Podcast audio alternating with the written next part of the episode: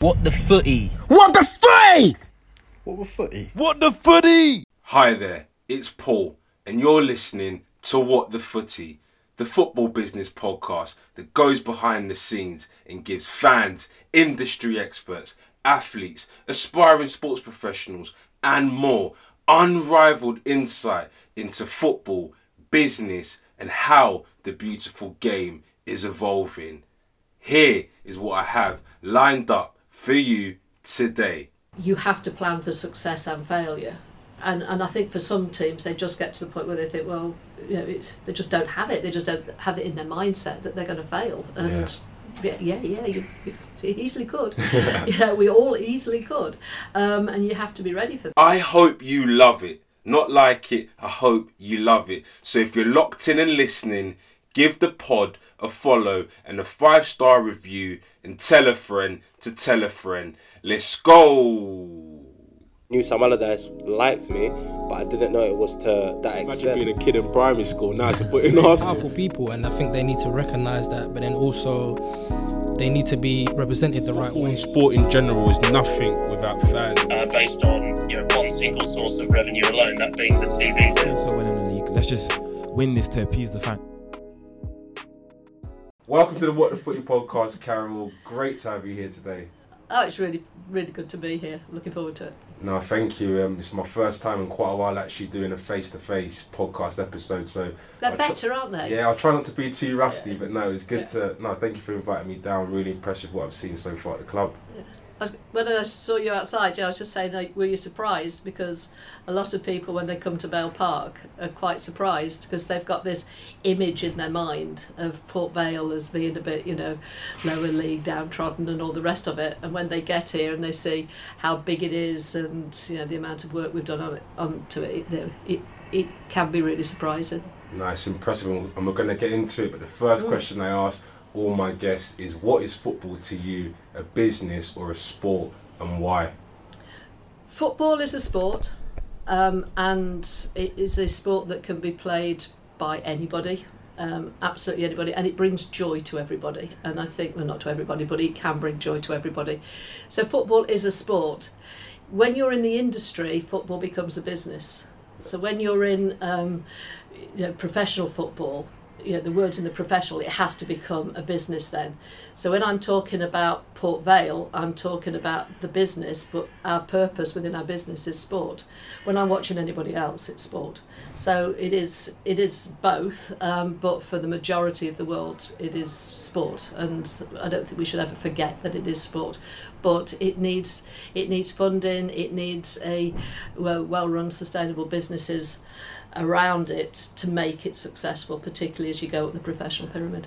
Yeah, and speaking about businesses, obviously prior to, to you coming into Port Vale, you, obviously ran successfully a business al- alongside Kevin as well. Synectics, just, just sort of talk to me about what it was like running that business, why you got into Port Vale and, and took, took over the club, and the sort of the learnings and experiences and things that you brought from that world into the football club. Yeah, Kevin and I met in 1979. Um, he was both in the computer industry, and he was sales. I was technical technical support. We both worked for the same company in Birmingham, and we looked after large accounts. So our account was British Leyland, and in those days it had over 100 sites around the country, 750,000 employees Wow. you know, I mean, we forget just back in the the eighties, seventies, eighties, just how many employees these large companies had, and um, and it's relevant to football because it's around those big industries that football clubs very often grew. It was an important part of that industrial landscape because um, workers would work on a Saturday until twelve noon, and then go to the pub, have their lunch, go to the football. That that is where foot to me that is where football's roots are. But anyway, back to me and Kevin. Um, so we ended up um, where we had we got married. We'd had two children at that 1992. Kevin was working for a company selling large databases. Now in those days they were large. Now it would be a very small phone for the same amount. You know, that's just how much the technology has changed. And um, we decided the company he worked for had been taken over and we decided that we would actually have a go at running our own company. And uh, we were very keen we'd learned a lot during looking after um, british leyland about people and about putting people in the centre of everything we did um, that even if you were selling to leyland you weren't you were well you were but you were also selling to Tony or Martin or Jane or you know whoever the client was and that building that relationship with that person was what really helped to make you successful um, overall. And so we we set up our own business um, and that has grown. It, it was just the two of us to begin with. We've now got about 360 employees um, and we detect and prevent fraud and we work with banks, building societies, insurance companies, central and local government. Um, we're in a lot in the UK, we're in Canada, um, but again, it's just all been grown organically over the past 30 years.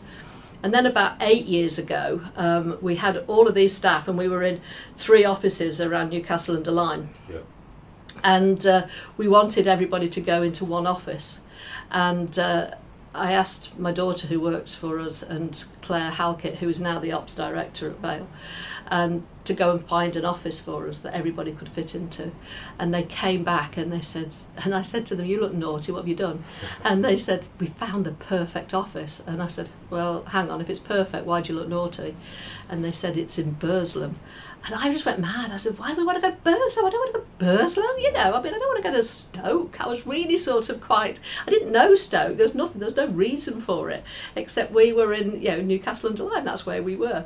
And they said, look, just come and have a look. Um, we came, and the next, that was the Thursday, we came on the Monday, looked round the building, which is next door to Vale. It was um, a co-op supermarket. Co-op made it into um, co-op travel. So they made it into beautiful offices. And I said, oh, God, you're right. It is beautiful. Um, it was perfect for us.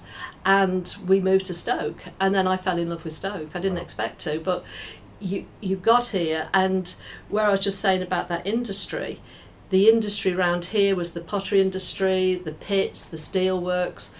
In the 80s, 90s, that was all stripped out. You know, it was Head of Doulton was, was in Burslem, Wedgwood was here, all the large um, pottery companies.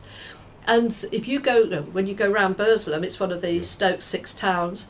It um, it's got its beautiful town hall, beautiful, beautiful architecture, and now it's got empty shops. You know, it's it's kind of derelict to, to what it was, and it breaks your heart because you can you can see. I always say, well, you know, they, they ripped the heart out of Burslem, but they couldn't rip the soul out of it because the people were still here. So the people around here are just brilliant. I love them um, because they're really earthy and honest, and you know where you are with them. And so we've looked at this office. We're going to buy this office, and it's next door to Port Vale. And I'd loved football, you know, throughout my life, and. Um, I'd been my, mum had been the uh, secretary to the one of the Albion doctors back in the that. Yeah. yeah. And so I used to go down as a 90 and 10 year old girl. I used to walk down the Birmingham Road and go in the Brummie Road end on my own. I mean, I would not not let a nine or 10 year old Yeah. girl through these turnstiles. But I just used to go. If they played away on a Saturday, I'd go and catch the 79 bus, go and watch the Wolves, or I'd catch the 74 bus the other way, go and watch the Villa Wow. on my own. Um, and then when I was at college, I um, was at Lincoln, and it was I lodged with the woman who did the laundry for Lincoln City, and it was the time when Graham Taylor was there, and Graham Taylor just turned this team into this machine that they broke the record for the number of records broken in a season. They were phenomenal, and you could see the effect in the city. So on a Saturday night, we'd all go to the, the, the discos, as they probably were called then, um, and we'd all be watching Match of the Day on the telly, and you know it would be Lincoln City, and we'd all be sort of you know it, it was just positive and cheery and really good, and I wanted to bring that here, and so I started working with the community around here. And I said to Kevin, look, if we really, really want to help this area, we'll go and make Port Vale successful. And he said, how? I said, I've no idea. I have no idea at all, but we'll go and we'll work it out. And we're now just moving into our fifth season and we're working it out. No, that's awesome, and, and, and you've and you've done it in a way whereby obviously, when you came in, obviously in 2019, building sustainably, getting back into League One. Just sort of talk to me about what the culture of the football club was like at the time when you took over, and how that's changed and shifted over time, and what what is the vision for the football club? when we came, so my predecessor, um, well, it wasn't just my predecessor, um, it was the 20, 25 years before we came. Port Vale had really been in disarray, had been in administration a couple of times. There was a lot of misrule, there was bad, bad or misguided owners. They weren't all bad, but I mean, they certainly weren't competent to the level that they needed to be. Um, and the Vale fans had really been treated quite appallingly we are the smallest city in the country to have two professional football clubs. And of course, this was the same time as I, we all call them affectionately call them the noisy neighbours. Um, but you know, our neighbours down the road were going to the Premier League. They were they were doing amazingly, and it sort of highlighted even more that the the Vale were going through really sort of tough times. And we got here, and it had been stripped. It had been stripped of uh, well everything. There'd been no in, investment in the in the structure.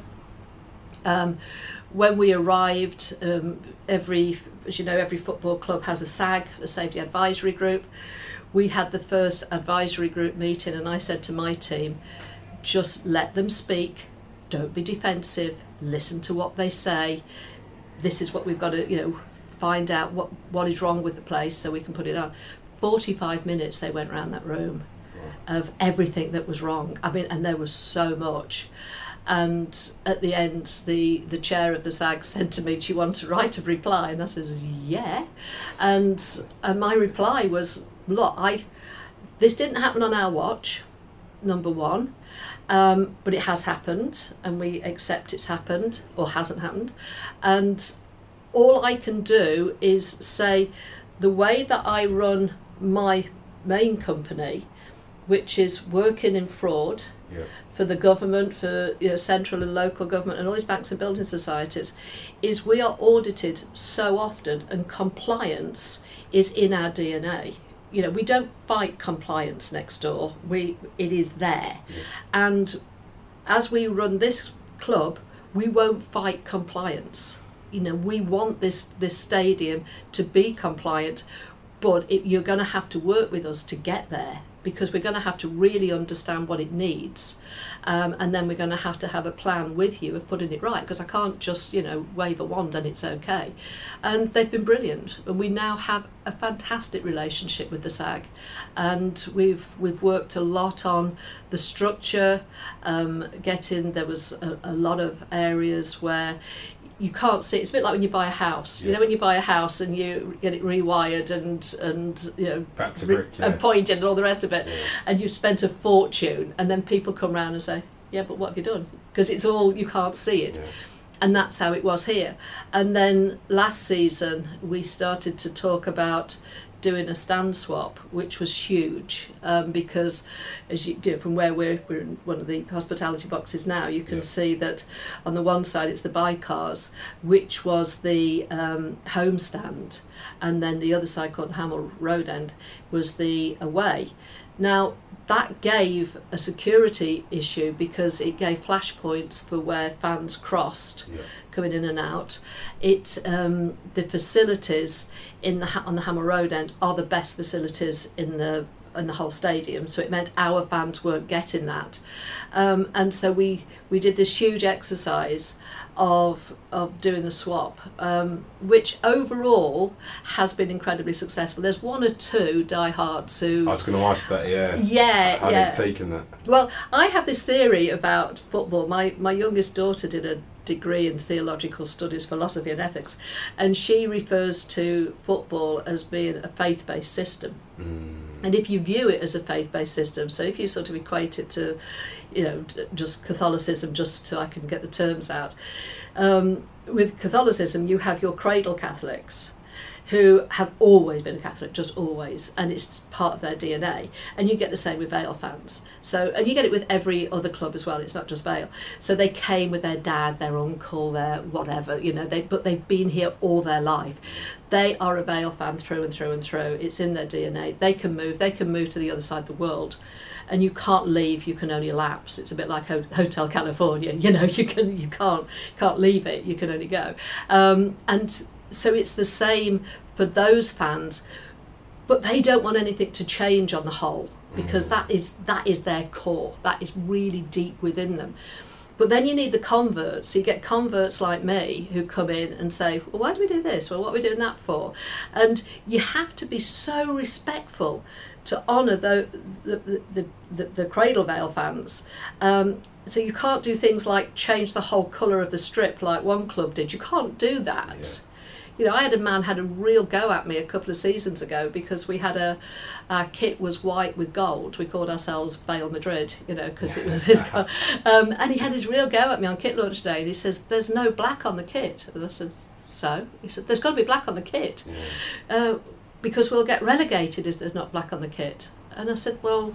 Technically, the washing instructions are written in black, so there there is. Um, but if we were to get promoted in this kit, would you like it? Yeah. And he said, yeah. I said, well, it's not the kit then, is it? It's, it's, and I said, Superstition, isn't it? yeah, you know, but this thing, we have to have black on the kit. And then when we were at Wembley getting promoted in our white and gold strip, and I thought, I wish I remembered who that man was. Yeah, yeah. Because I bet if, you if, love if you're, lis- if if you're listening, listening, get in touch. Get in please touch let with me know. myself. Yeah, please let me know because you know everybody then loved the kit, and kits are popular because a they're beautiful, or they are associated to an event, and that kit will always be our promotion winning kit, always, no matter what else we have. Um, so, you know. But I am still respectful to that man that he thought there should be black in the kit. The next year we put black in the kit. Just, just talk to me as well about that whole listing exercise, that audit period of when, when you're coming into a football club, because I've spoke to, a couple of CEOs and owners about about this whole question of the exercise of being being definitive in your decision making, but in football, it's you almost have to listen, listen maybe more than you listen in another business because because of those diehard fans that you mentioned there. Just talk to me about the steps and processes that you that you almost brought in when you first came into the club to listening to really understanding those sort of needs and wants before implementing strategies. You have different areas that you have to look at. Yeah. One is the the fan base. So what has the fan base been through? And I said to my team, look, you, people haven't prioritised them or really cared about them. So we have to we have to be very mindful of that. But then you also have the staff. Um, and this is the same with any company that gets taken over that's been through the same sort of time as we did, is that it produces a vacuum and then people fill that vacuum um, with their their own interpretation, their own views of what they want to do and how and how it works, and it it, held, it holds together, but it's not optimal, and so you have to come in and then you start to implement change, and that isn't going to work for everybody. They're not going to want that. You know, some do, some and and some will say when you first come in and say, "Oh, this is great. This is you know absolutely brilliant. I, I really want the change." But then when you get in, they don't. I describe it as they they want the change, but they don't want anything to be any different. you know, and you know, then and for some we just weren't the right club anymore. We weren't the right organisation for them to be with anymore. So we have had quite a turnover in staff. Not everybody. I mean, some have said, "Wow, this is exactly what we need and want," and you've watched them grow and flourish. Um, but you do have to. You, for me, um, I was very clear what I wanted um, from the club. I wanted it to be community based, and I but when we had lockdown, we we all were we never shut down at lockdown. I always say I'm one of the ones that never decluttered and never made banana bread like everybody else was, because we worked every single day, and our kitchens here were producing a thousand meals a day at its prime, and we were delivering. We delivered three hundred and fifty thousand meals around um, wow. the the city, and but at one point during the, the year, the season that we played behind closed doors, um, I took a phone call one night at home, and again, I don't know who this person was, and uh, he just said to me, Carol, we're a football club, we're not an effing food bank, fix it. And that's all he said. And I was sort of, wow. And I said, well, firstly, you're wrong, we are a food bank, and we are whatever our community needs to be. But thank you for your feedback on the football, you're absolutely right, we are going to fix it. Um, but it was such a good call in, for me because it was a wake up call because it really showed me that it doesn't matter what you do in the community. It doesn't matter how you treat your staff, your players, your anything else. It doesn't matter. If you aren't successful on the pitch, Yeah. forget it. Because number one, you are a football club and you are here to provide the best football that you can. Um, and the fans want it to produce points and be entertaining. And so they, they are the two things that you are really pushing. And then when we got to that, it was right, this is what we're about. And now the whole club has to get behind that. And for the whole club, what are we all doing to make sure that we as a football club produce good football, not just from the first team, but through all of our teams, whether it's the academy, the foundation, the girls and women's teams, that we are all producing good football that is entertaining and successful because I remember the the morning of Wembley, and I went for a walk with our manager Darrell, who was our manager then, and I remember saying to him, "Look, Darrell, this has to be successful. The, the way we run in the club, you know, all about people and all the rest of it, has to be successful because otherwise." It would just get dismissed as sort of mumbo jumbo Yeah. and weak and woolly and you know don't be ridiculous you can't run a football club like that i said it, it, we have to show that you can run a football club like this without compromising on the pitch and we went and we, we won 3 0 and we got promoted um, which was brilliant for me but then you know as i said to you just now you know the next thing was right okay we're in, now in league one we now need to start to work to become championship ready because we have to stay on that trajectory. We have to you know it's not about wow we've made it to the heady hills of league one now let's just sit here for 20 years. It isn't. It's a what can we do? And and it's kind of taking that across the the community you know why shouldn't we all be striving to go move forward to get better to be better um, whether you're an individual a football club a company a family whatever you are this area should be on a positive upward trajectory because we've been low enough we, we can't go any lower Yeah, and even just building on that, I love that quote by the way. League One steady, Championship ready. It, it rhymes as well, Yeah. which is brilliant. Uh, just sort of talk to me about on the football operations side, from the first team to the academy to the loans to the recruitment to any sort of data or sort of marginal gain that you're looking at. What are you sort of doing behind the scenes to try and make you Championship ready? The um, two year, two and a half years ago now, I brought in a director of football. First time Vale had had one, uh, Dave Flitcroft, and it's quite interesting having a director of football. It's different, um, and I said to him the other day, I said, "I'm I'm going to get you some new business cards." Um, fans scapegoat because if it goes wrong if anything goes wrong it's all Dave Flitcroft's fault, you know, or I'll get messages, you know, what are you doing, Carol? You know, he doesn't know what he's talking about, and and we, you know, you then have the recruitment that we've just had this summer, which has been phenomenal, and then we're doing incredibly well. And I said, you're not going to get the praise, you know, you'll get the, you know, they'll come at you when it's going wrong, but when it's going right, you know, nowhere to be seen sort of thing as far as the, the feedback's concerned.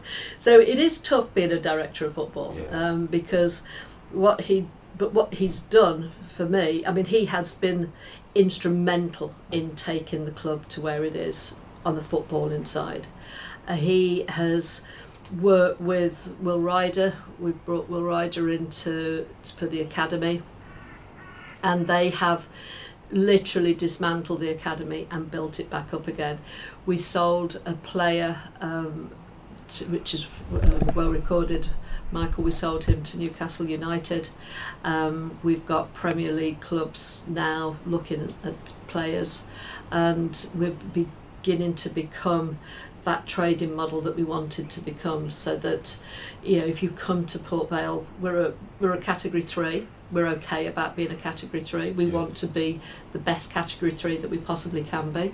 Um, and we want to we want to be producing players um, that are of a high standard. So if you look at Tuesday just gone, we played um, Crewe in the um, EFL Trophy, and we had four scholars, four academy lads on there. Two having their debut, two had already played before, and we had a first year um, pro from the academy. So from eleven players on the pitch, five were our own academy players, which is absolutely fantastic. That's that's what we want. And then the um, our first team manager Andy Crosby had spent the evening the other Monday uh, at the academy watching the under nines all the way up to the to the under 16s to to see because we want that consistency we want that connection. and so as much as we can in in every area we are connecting the club. And connecting the club is really important to me so that the the first team the academy the foundation um, the girls and women's that they that where we can we share resource.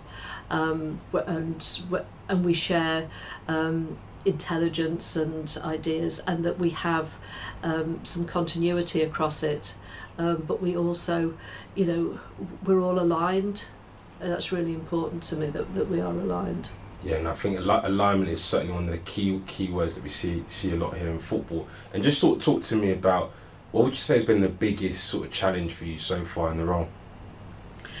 I think that um,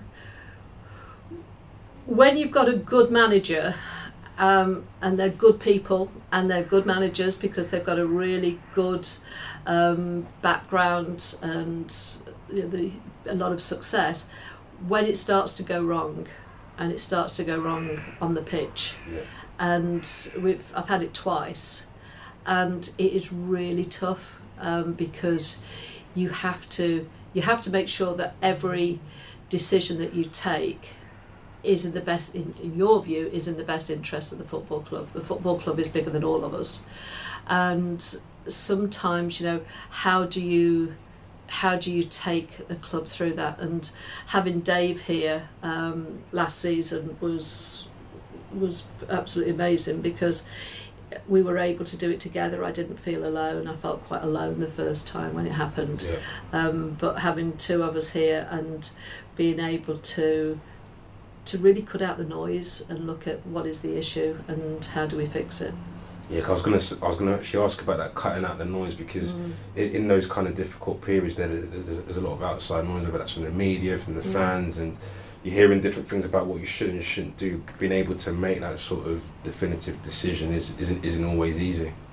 Yeah, I listened to, I can't remember where it was, and I'm not 100% sure who it was who said it, but I thought it was amazing. Um, I think it was the CEO at Brighton, and he said that it's, it's like going to a High Court judge who's on a trial Yeah. and say, make your decisions of, you know, innocence or guilt and sentencing based only on the news report in the Sun and the, in the Mirror. Forget the 600 page, tightly typed document uh, um, report that you've got on the ins and outs of everything that's happened and all of the things that you know and only you know about this case. Forget all that. Just do the, you know, the newspaper reports. And that's kind of what it's like with the fans, is they base their decisions on a small piece of information, very often inaccurate. Um, and from that, they'll they'll say not all of them, and you know, I mean, most uh, football fans don't do this, but uh, you know, a number do. Will say, right, that is the deci- that is the judgment, that is what you should do or you shouldn't do, and you're thinking, hang on, you don't know this, this, this, this, and this, and you can't know. I mean, you know, fans have this, you know, there's a whole debate about what should they know and what shouldn't they know and what can they know and what can't they know and there's an awful lot that you can't you can't well, know because it it can be you've got a duty of care to your staff and it might be going against that it might be not in the best interest of the football club for it to be said so you have to you have to look at it. I tend to come off social media then because I don't think it serves me well, and I don't think I serve it well at that point. And I've seen owners and execs in football clubs that get, you know are on social media at that time. They start arguing about, it and I think, what are you doing? What Yeah. are you doing? You know, because you you- you're moving away. I remember um, I was at home one day and um, I was reading this bit of these two Vale fans and they were having a, a real go at me. This is, I mean, a long, long time ago.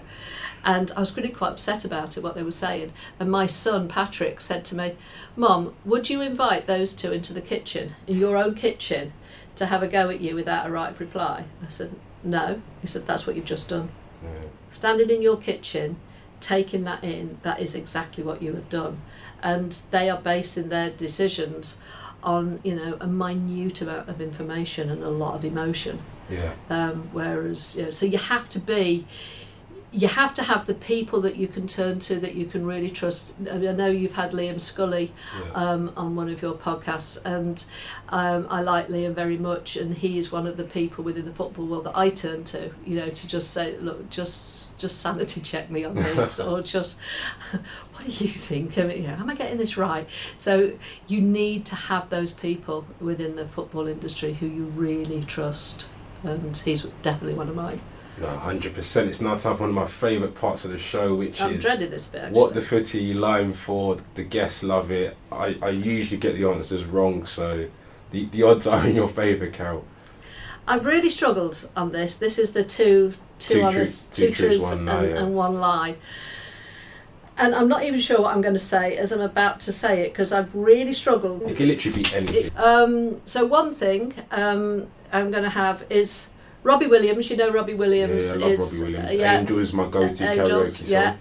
Um, he messages me after most matches, sometimes with a little song, but he messages me after most matches. That is number one. Number two is that promotion made us money as a as a football club. Um, and number three is that um, Port Vale has. Um, You could have used the, you could have used the West Brom one, but I always do my research.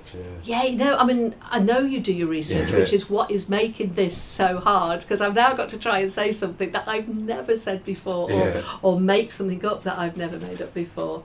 When I was given an OBE, awarded an OBE, I thought it was a scam and told Prince Charles I thought it was a scam. Do you know what is that makes it so difficult? When when people kind of like half do them on the spot, then it kind of messes up my mind. So I'm gonna say the middle one, the promotion made you money. I'm gonna say that's that's that's true. I'm gonna say the the Robbie Williams one is true. Ah, can't imagine can't imagine Robbie loving a voice doing a sing song, but um, I'm gonna say the first two are true. And I want, I want to say you didn't say it was a scam because you, you deserve it. So I'm going to say the first two are true and the last one's a lie, and we'll find out towards the end. Okay. We'll find out towards the end. But yeah, going back into it, Carol, some wider football business questions that I wanted to ask you. What's your views on obviously club valuations are really changing and shifting right now? We're seeing a lot more US investors, consortia finance coming into the EFL, various football clubs, celebrity investors coming in. What what sort of challenges does that sort of bring for the league and for, for a club like yourselves as Port Vale? Are you potentially looking at investors or, or, or, or looking to bring on more partners? I think it's it shows the the change in football. When I go back to that you know industrial time um, Yeah. of of football clubs and where they really came from, their owners at that time would have been local business owners as well. I mean, you can virtually every football club in, Yeah. in this country will have had local business owners, and now we're becoming less and less. Yeah. Um, and that really concerns me because I think the, for me, the, you know, we we asked earlier, you know, is football a sport or a business? If you're buying into it and it is only a sport, that then that then skews the playing field you know and i think the playing field does get skewed now um, where you get people who buy it for what they call you know vanity projects because they just you know it's fun they want to do it um, or they do it because um, you know you get the they want it as part of their portfolio um, you know there's now so many different reasons why people buy a football club but the truth is somebody has to buy the football clubs. Yeah. and if you in an ideal world you would still have the local industrial people buying them but you ha- there, there aren't those people there.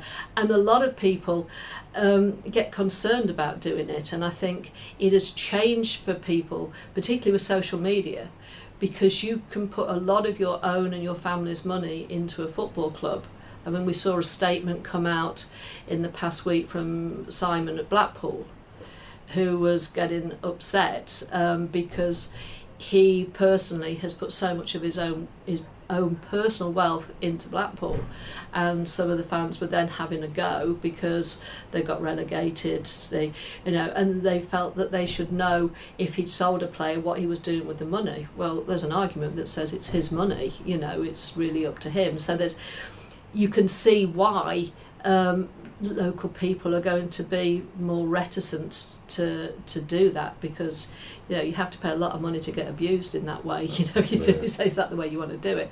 Whereas when it becomes a business you can say well then let's become a lot more sustainable if it's it's, you know um, distant investors and everything else but the sacrifice that you make is that they then become detached from the fan base and the local community. So it's it's a balance Balancing between the two. And i think football has to has to um, change and develop and grow and adapt to the changing landscape. But it certainly makes it harder. I mean if you take wrexham as a you know very well known example now is that you know by putting the amount of money they did at um, the national level you know in the national league you can more you can more or less buy success Yeah. by just putting so much money in there people find that when they get to the EFL you can't do that And It- the, it- it- cost controls. Yeah. yeah, cost controls.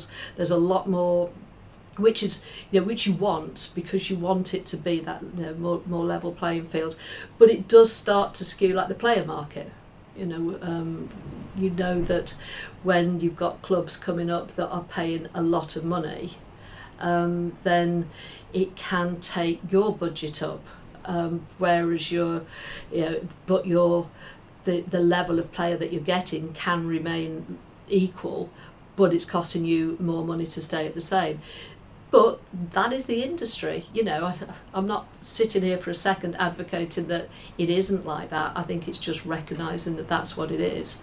Um, I'm pleased that we're we've got the new media deal. The media, if I'm, you know, if, I don't know whether it's a question you're going to ask me, but if you're going to ask me what yeah. really hacks me off, um, what hacks me off is the media. Um, because they will take the Wrexhams, the Salfords, the, you know, the the favourite sorts of clubs, usually that already have a lot of money, and will put them on the TV a lot more than clubs that, you know, where the money's coming in um, at, a, at a lower rate and would actually benefit from that TV money.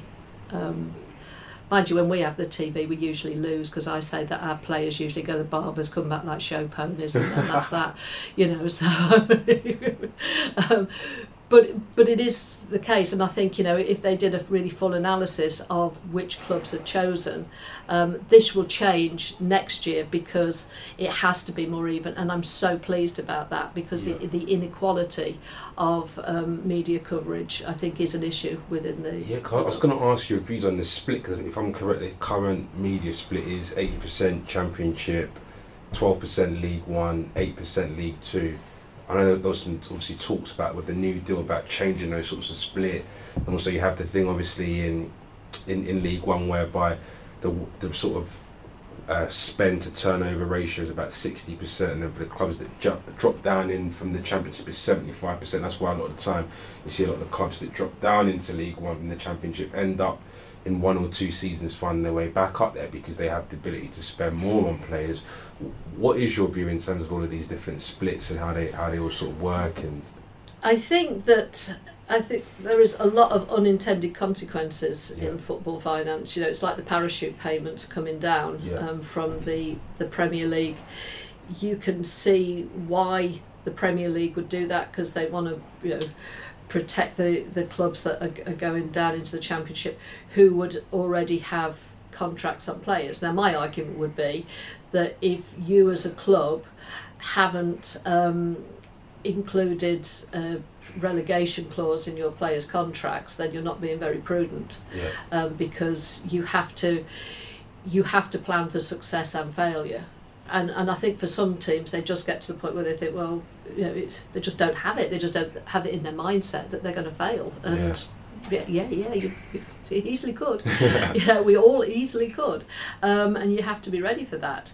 Um, but then when you put those clubs down into the championship um, with their parachute payments, and then you've got the clubs coming up from League One where they have had a small amount of money. So the the move from League Two to League One is is I mean I had a, a bit of a moan to Rick Parry about this and I said look I'm not really complaining because it's a problem of success and I'm pleased with the success but however you don't get that much of a, an uplift going from two to one Yeah. where actually your your costs go up because you've got um, you've got you, you, you're playing against I mean like last year we had Ipswich on, Yeah. on a huge um, Uh, player budget and and you know there's this whole exercise on how much are you spending what value are you getting per point for your money Yeah.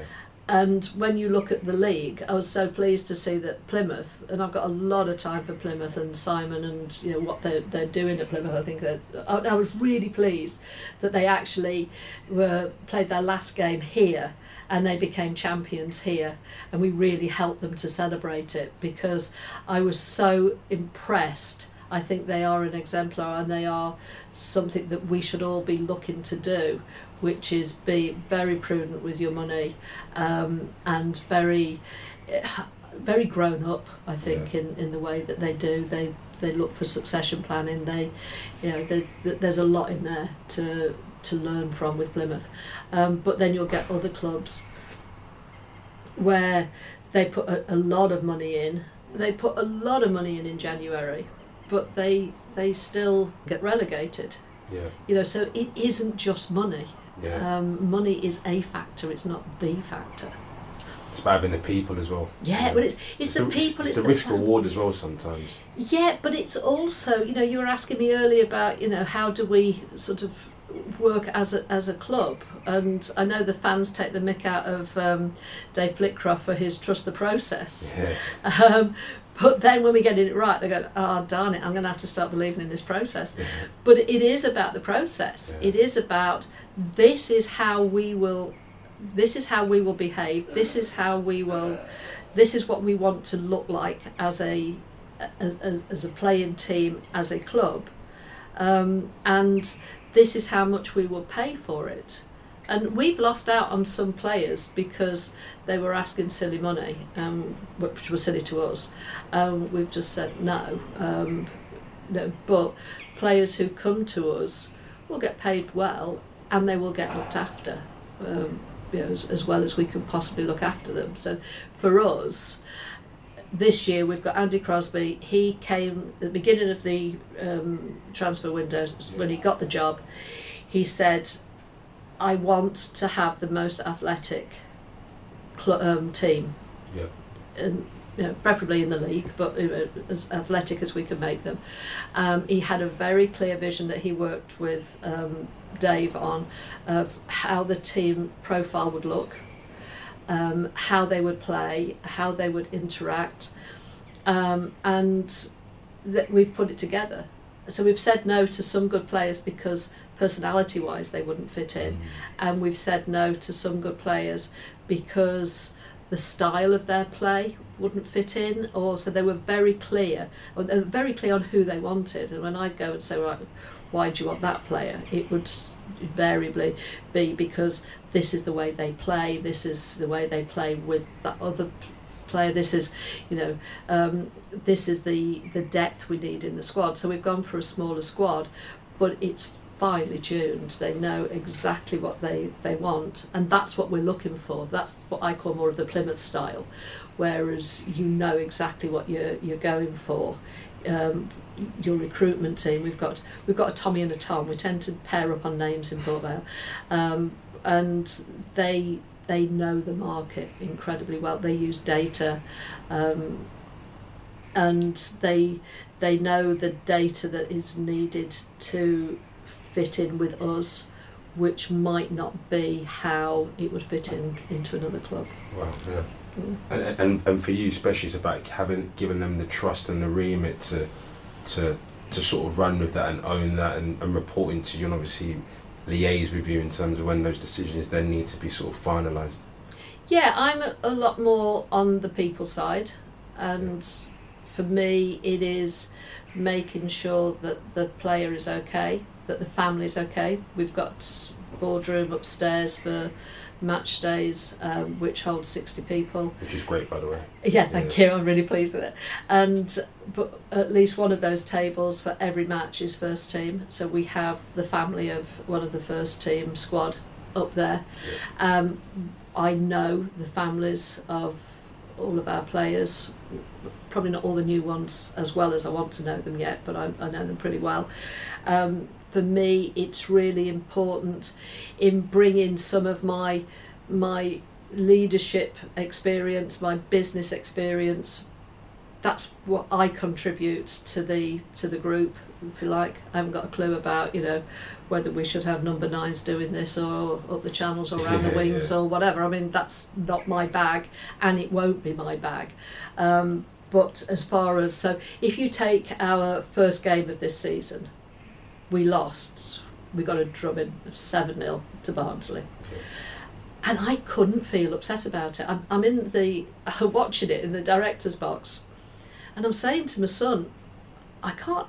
I can't get myself to be in a in a bad state about this. You know, Yeah. I mean, I should do because on the surface we've just had a drubbing, and it was quite funny because as I was leaving the the stadium, Liam Scully rang me, Yeah. and he says, "Oh, I'm just phoning to empathise. I said, "Why? What's happened to you?" And he says, "We've just lost three 0 to Bolton." I says, "That's not a drubbing. Seven 0's a drubbing. You know, Yeah. come on." Um, so, but I kept saying it's it's the best possible thing. It's and I don't know why. Yeah. And I sent um, on our WhatsApp group. I sent a message to um, Dave Flitcroft and Andy Crosby, and it was um, I can't remember the quote verbatim, but it's um, Alex Ferguson Mm. who said it's how we deal with defeat, and more importantly, how a leader deals with defeat, which defines whether they're a winner. Yeah. And I just put, we're all leaders, now let's show how we're all winners. Yeah. And that was it. Um, and there wasn't.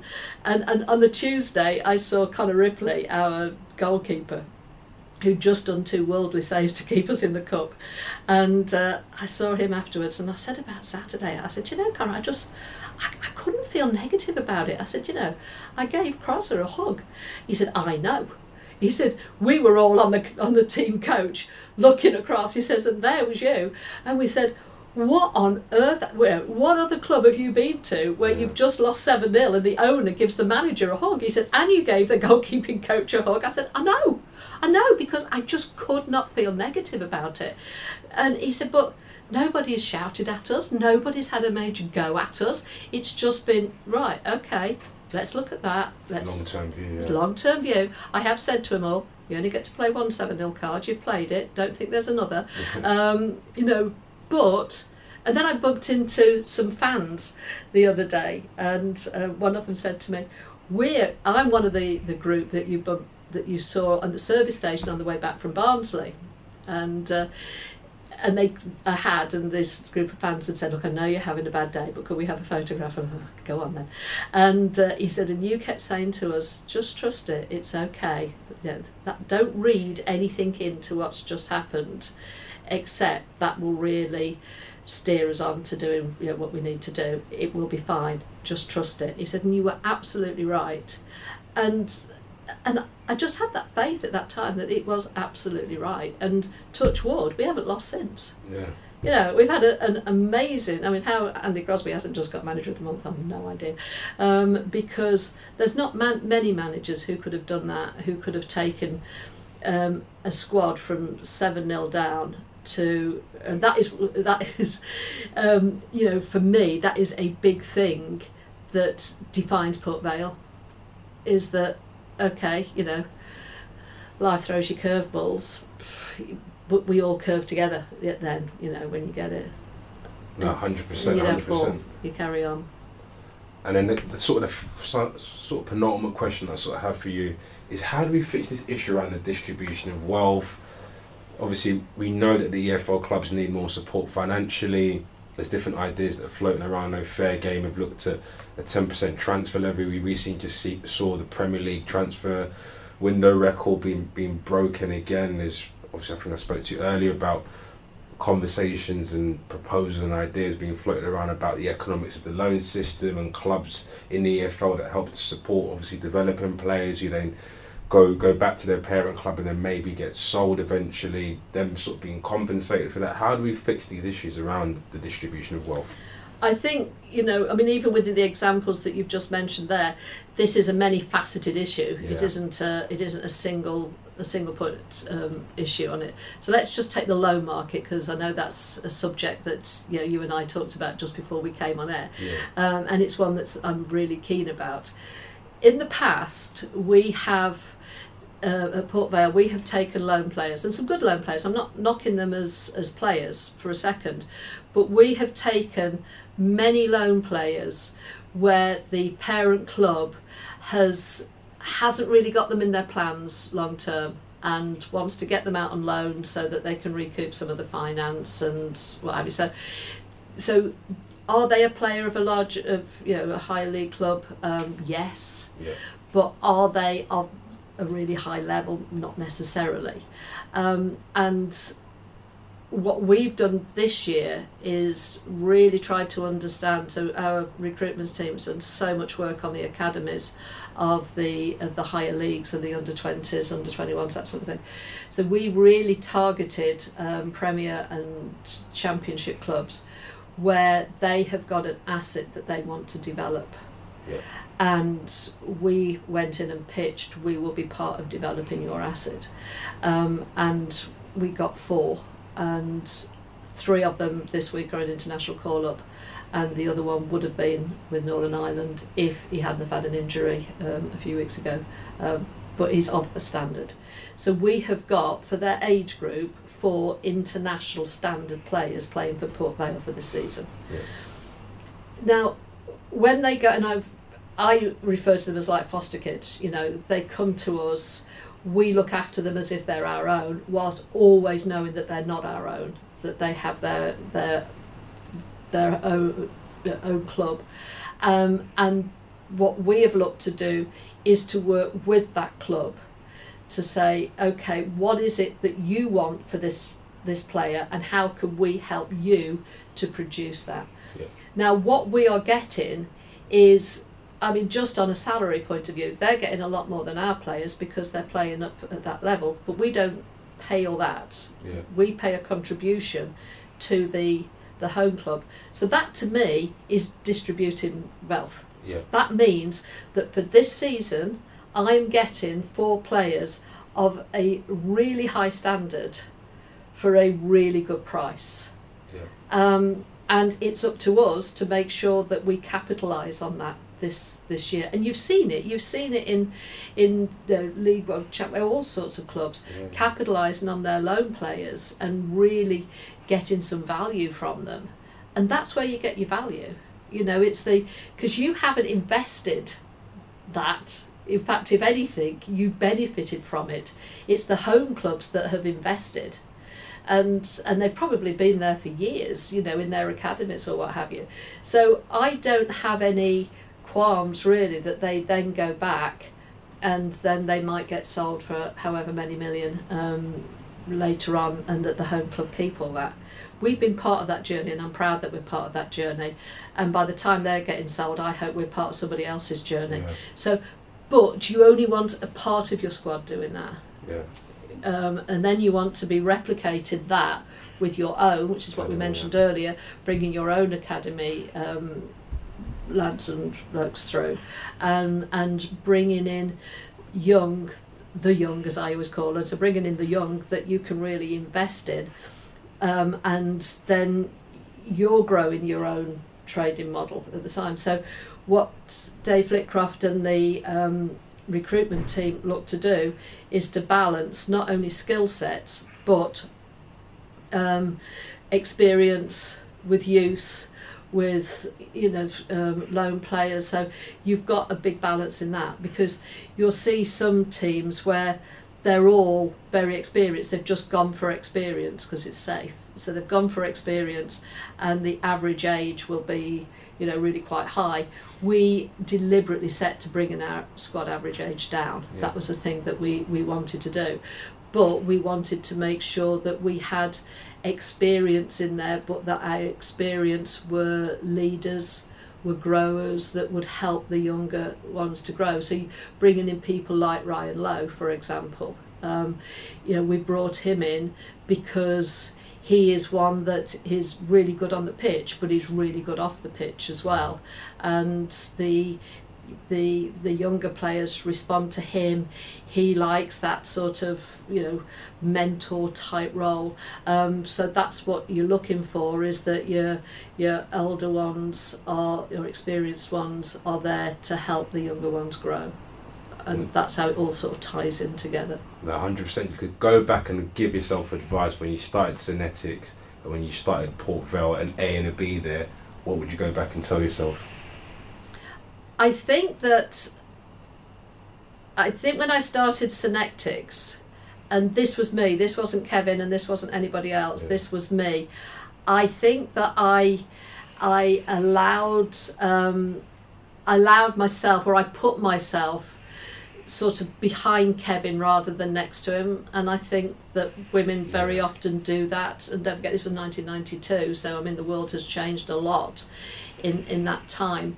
I think if I'd have been doing it again I would have been a lot more up front and centre than I was. And I'm saying that I'm not having to go at anybody else it was 100% me that did it. And I think part of that was my lack of I had confidence, but I didn't have belief. Um, and I think as I've gone on, I've grown more and more belief in myself. What would I say to myself?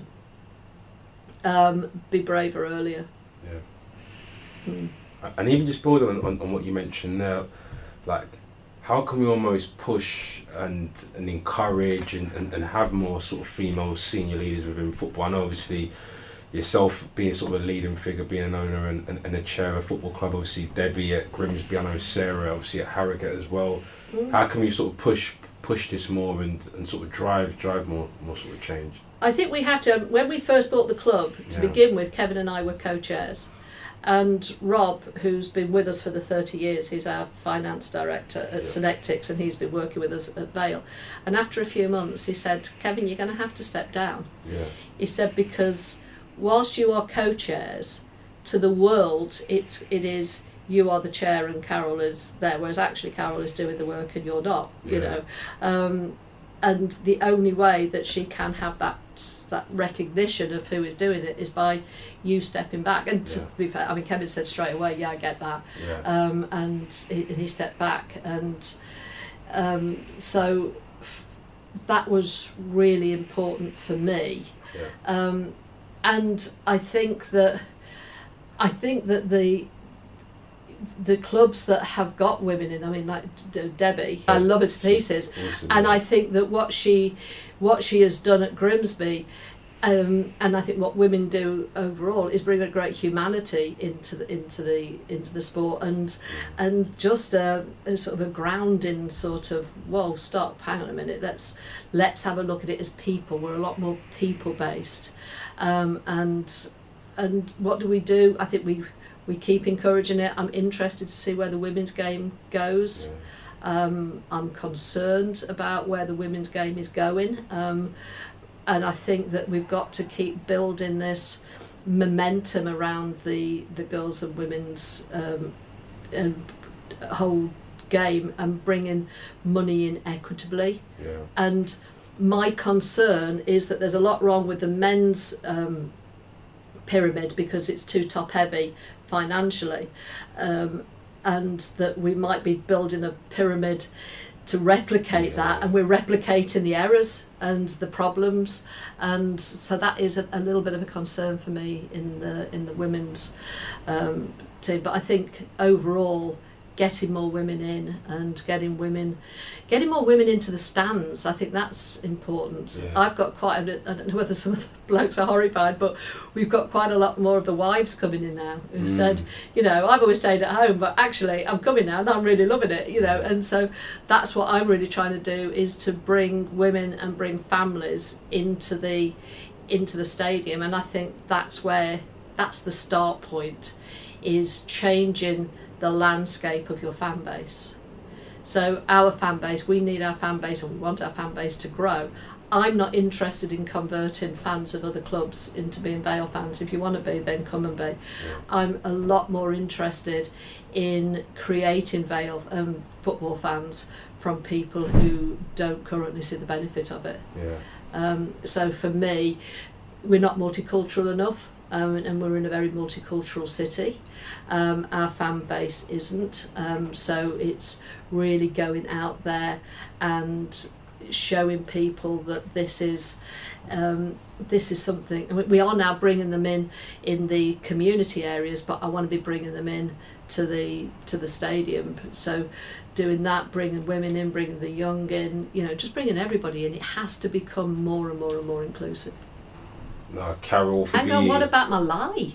And oh, you're lying as well. Do you know what it is? I just know that I've got it wrong. I always do this whereby, You tried to duck that one. Yeah. They're not going to duck it. Which one's the lie? oh, Carol, I said that the, the last one was a lie.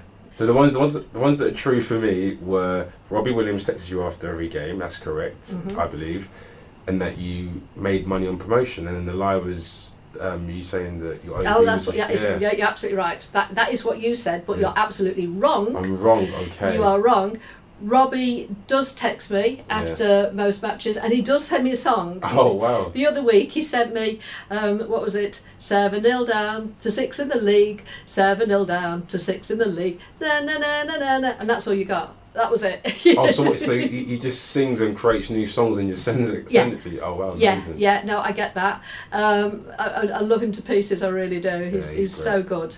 Um, and I did think my OBE was a scam, and I did tell um, Prince Charles when I was getting my OBE at Windsor Castle, and he said, um, How did you feel when you found out that you got an OBE? I said, To be honest, sir, I thought it was a scam. I was looking on the email for where to send the money, Yeah. and he said, Well, you do have the, the scam, but I promise you this is real. And I said, Yeah. yeah, I kind of got that. I'm studying the cliff at Windsor Castle, and Prince Charles or King Charles, as he is now, loves this area. Yeah. Um, and it was really quite strange because it was a it was a, a, a December morning. I was getting this in Windsor Castle, and I said to him.